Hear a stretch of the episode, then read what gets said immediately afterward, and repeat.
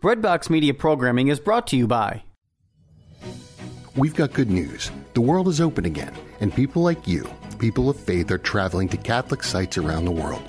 Want to travel with exceptional Catholic leaders this fall, next year, or in the future? Are you looking to see specific sites, celebrate traditional Latin Mass, or travel to destinations without vaccine requirements? We are here to help you deepen your faith on pilgrimage. Give us a call at 1 800 842 4842 or visit us online at selectinternationaltours.com. Select International Tours is your pilgrimage company, and we have the perfect Catholic trip for you. Are you looking to serve God and society? Consider putting your gifts to work as a lawyer. Ave Maria School of Law has been educating faith filled lawyers for over 20 years. Ave Maria School of Law is committed to training lawyers to use law appropriately around the moral issues of our time. Visit avemarialaw.edu to learn more about integrating your faith with a law degree.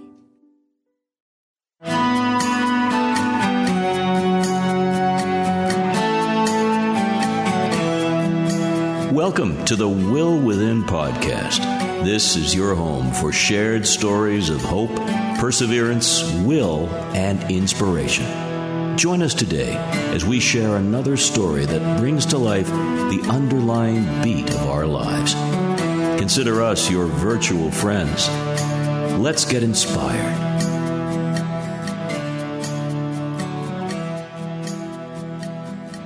Welcome to the Will Within podcast, and I'm your host, Regina Pontus. Today, I have the opportunity to speak with a gentleman by the name of Roy Schoeman.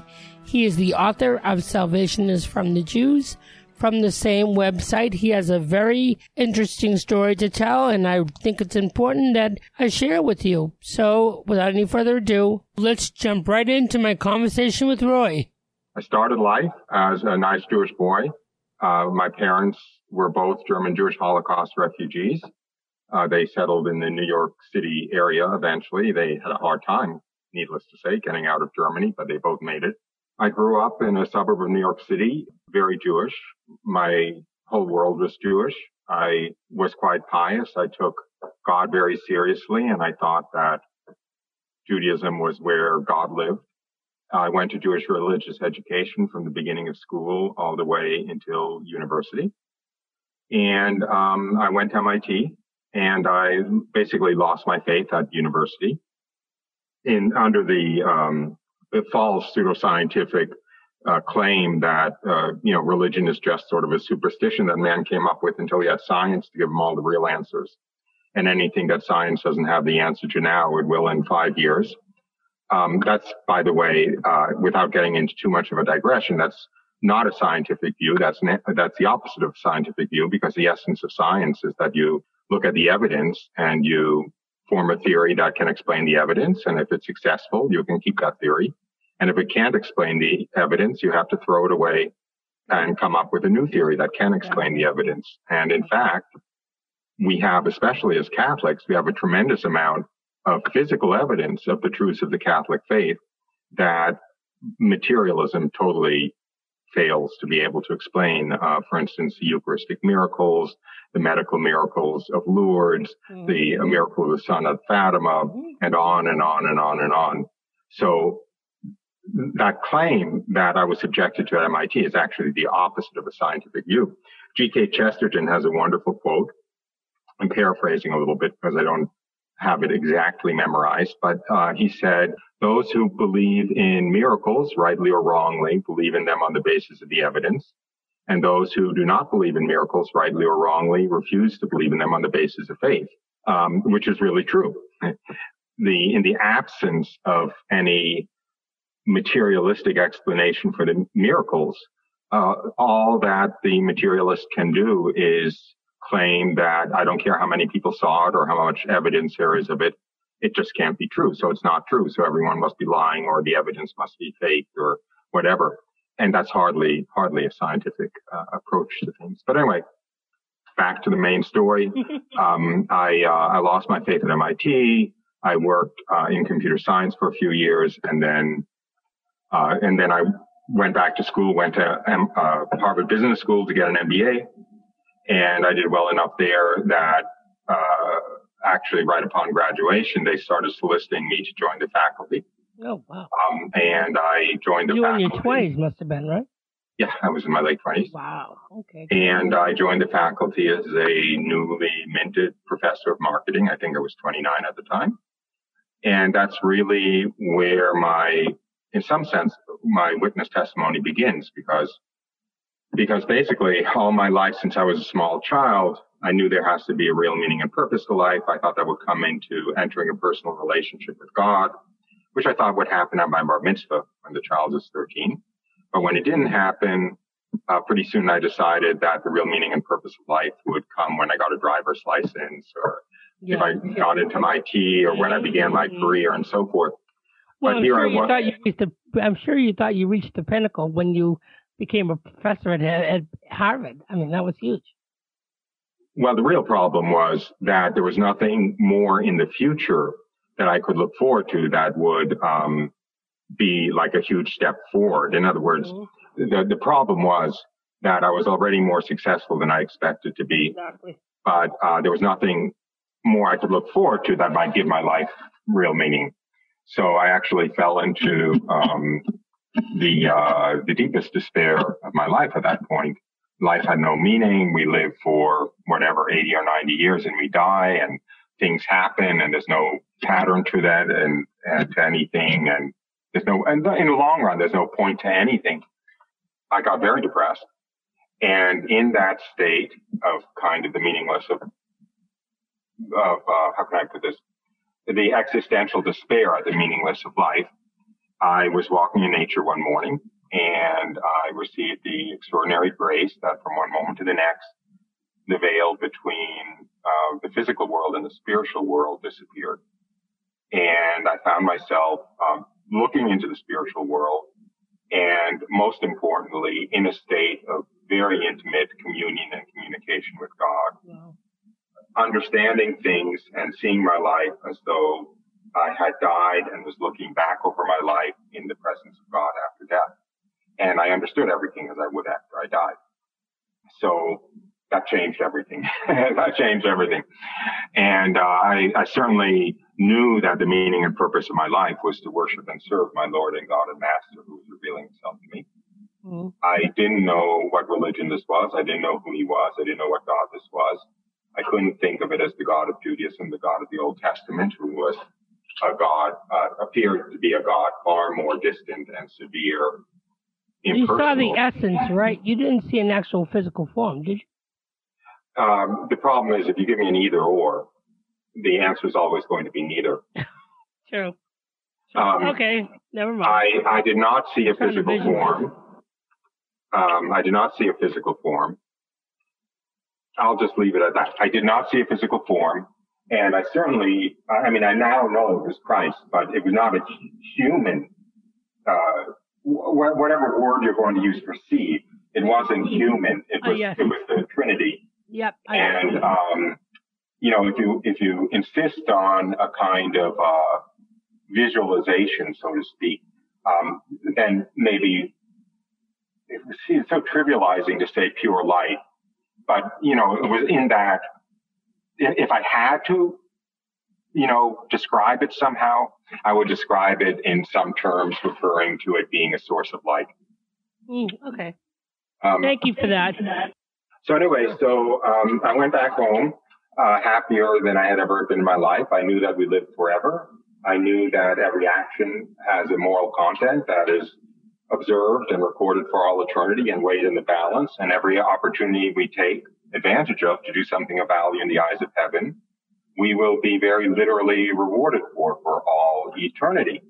And so obviously, not only does life have this infinite meaning, but every hour has this huge potential for doing something for which one will be rewarded for all eternity.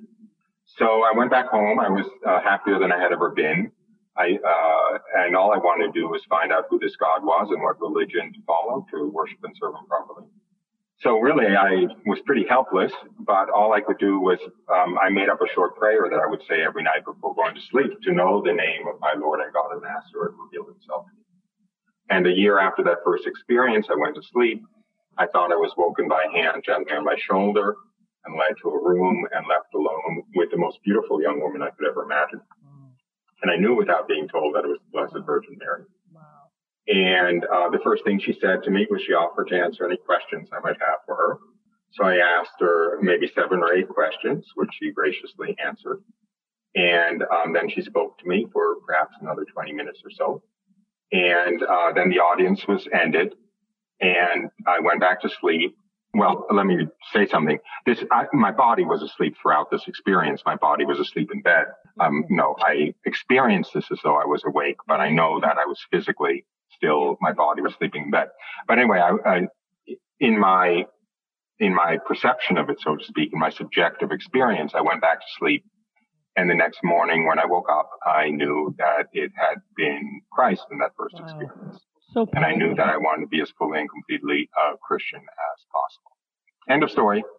So let me ask you this. Do you think it was important that Mary, because you, you said that you, one of the conversations you had with one of the person I listened to you talking about, if it had been Jesus right off the bat, you would have been more inclined because of your Jewish upbringing to be more hesitant than to follow him fully. So it was a blessing that the Blessed Mother showed up to. God usually does things the right way. He usually knows what he's doing. Okay, great. So um, since you've been doing that, you've been talking about traveling around, doing pilgrimages with people, and helping people to understand better the relationship between Catholicism and Judaism. Can you talk about the adventures you've had in doing the pilgrimages and talk about the Catholicism is post-Messianic and the Judaism is pre-Messianic Catholicism? I love that whole statement. Can you expound on that? Salvation. Look, when I when I entered the Catholic Church, and it took me a little while, not too long, to you know figure out that the Catholic Church was where God is, so to speak, was really the the heart of everything. I was very puzzled when cradle Catholics would essentially turn to me and say, welcome to our church. Because it seemed to me that if the Catholic Church was what it claimed to be, it was the continuation of Judaism after the coming of the Jewish Messiah. And it should be me turning to them and saying, welcome to my mm-hmm. church. Mm-hmm. It's one story. It's one plan of salvation from the Garden of Eden until the second coming. And the first phase, which we know of as Judaism, was to prepare the way for the incarnation of God as man. And the second phase, which we know of as the Catholic Church, was to spread the fruits of that incarnation, so to speak, throughout all of humanity. And that's the Catholic Church. So it's, they're not two, just, um, what's the right word? They're not two genuinely separate religions. They're two phases of the same yes, plan of salvation. Exactly. Yes, you said that perfectly. You said that. Per- Thank you so much for saying that. Tell me what you're doing now uh, in terms of your pilgrimages. I know with COVID, we had to cut things off. We started that up again and co-hosting with uh, the likes of Steve Ray and Scott Hahn. I did. I actually did. Um, I did uh, animate a pilgrimage along with Steve Ray to oh, that's Israel great. a number of years ago. Yeah. That would yeah. be. I would have wished I'd have seen that. That would have been wonderful. So, are you planning on doing that again? No. So, listen. I know your time is of the essence. Um, tell me what you're doing next, what you're planning on doing with the next uh, 12 to 24 months? And I, I a little bit a, about your website. I have a daily live stream, which is oh. one of the reasons why I'm, I can't stay on for all that long. Yeah. Um, I have uh, uh, pretty much every day. I might miss about one day a week. I do a, a Divine Mercy Chaplet and a Rosary, and then. I talk for about. It depends, but anywhere between you know, 20 minutes and two hours, depending. Is that on YouTube? Um, it's, on, YouTube? It, well, it's on YouTube. It, yeah, it's on YouTube. What time do you do this podcast? Uh, well, it's a live stream, first of all. So oh. it's, it's, it's uh, saved as a podcast, so to speak, but it's live. So I can interact with the people who are watching. Great. Yeah, no, that's really nice. Uh, it's by chat stream, but still it's very nice. Um, but it varies. It varies. Um, it's usually either 1.30 in the afternoon or 3 o'clock in the afternoon, but every so often it has to be, you know, late morning or something. Well, is there anything else you'd like to chat about real quickly and give me your contact information? I'd love to send people your way because you've got such sure. an intriguing story. First of all, my name is Roy, R-O-Y. My last name is Schoeman, S-C-H-O-E-M-A-N. I have a website called salvationisfromthejews.com. I have uh, two blogs. One blog.salvationisfromthejews.com. That's the spiritual stuff. And, um, I have a ra- I have a weekly radio show on Radio Maria Saturday afternoons, uh, 3 to 4 p.m. Eastern time. That's live. Good. It's a call-in show too. So again, Oh, know, great. I guess that's all that all that comes to mind. I have tons and tons since I, I no longer well, this started up again, but you know, for a year I didn't have any um, you know, live conferences or retreats or you know, things like that because all of that shut down. So I started putting a lot of material up on um, on my YouTube channel. So I have a lot of series. They're like uh Well, you do one to that's call- called "What Is Judaism," right? Which Yeah, that's like watching. it's 12. great. that's like 12 episodes that are about two hours each. Yeah, I know. I'm I'm only about three in, but I'm like, oh my god, Yeah. this is really good. Yeah, it goes because it, it's over four thousand years. so anyway, it might take a couple of hours, right? yeah, um, yeah, no, that's really good. I have one called uh, Science and Faith, which goes into um, all of the physical proofs for the Catholic faith, and it basically debunks the materialism that we're subjected to. Thank you so much for doing that. You know how many times I get, well, if you're faith, then you can't, if you're religious, you can't believe in science. And it's like, no, what are you talking about? There's been science throughout the whole uh, history of, uh, of the Catholic religion. Yeah, found but, but there's a lot of fake science too. For instance, a lot of fake science around the around the Shroud of Turin, right? Everything that tries to debunk it is totally fake science. Um, and uh, evolution is totally fake science. I know that most people listening to this are going to think I have three heads for saying that. But look at the first three episodes of the Science and Faith series. They're, they're, and I'm, I'm not talking about theologically. I'm talking about scientifically Mhm. scientifically, evolution does not work. By the rules of science, by simply rationally examining it, evolution cannot possibly be true. And when you corner an evolutionist about this, and I, I have some of this, you know, on the, on the, um, series because it's, it's video. So, you know, you, I've got clips of people saying this. If you corner an evolutionary biologist and point out all of the uh, built-in fallacies in evolution, their response will be, yes, there are a lot of things we don't understand yet, but it must be true because the only alternative is God and that can't be true. Well, I know exactly where I'm going as soon as we hang up.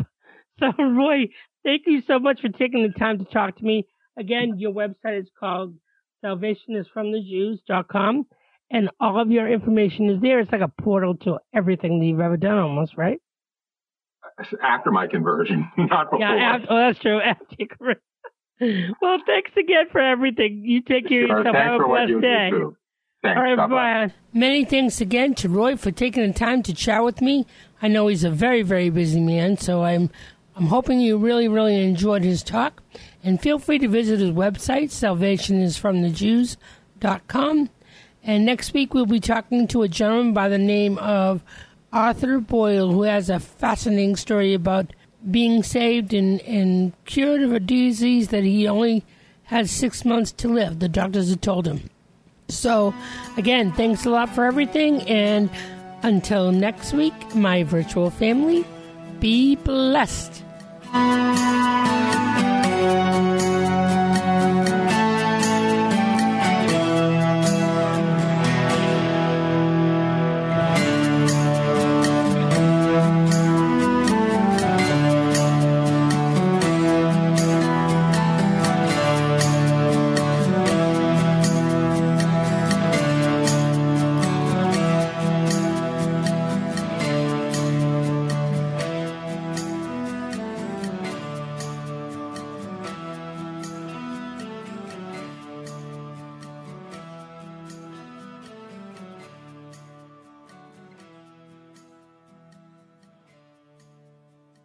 This is Kevin O'Brien of EWTN's Theater of the Word. I'm excited also to teach middle school and high school literature, speech, and drama with homeschoolconnections.com, an online Catholic curriculum provider. Your student can meet with me online for a live, interactive class. Whether you take apologetics with John Martignoni, or grade school with Jackie De La Laviaga, or any of the other 400 plus courses with homeschoolconnections.com, online Catholic learning for your homeschooling family is available for you.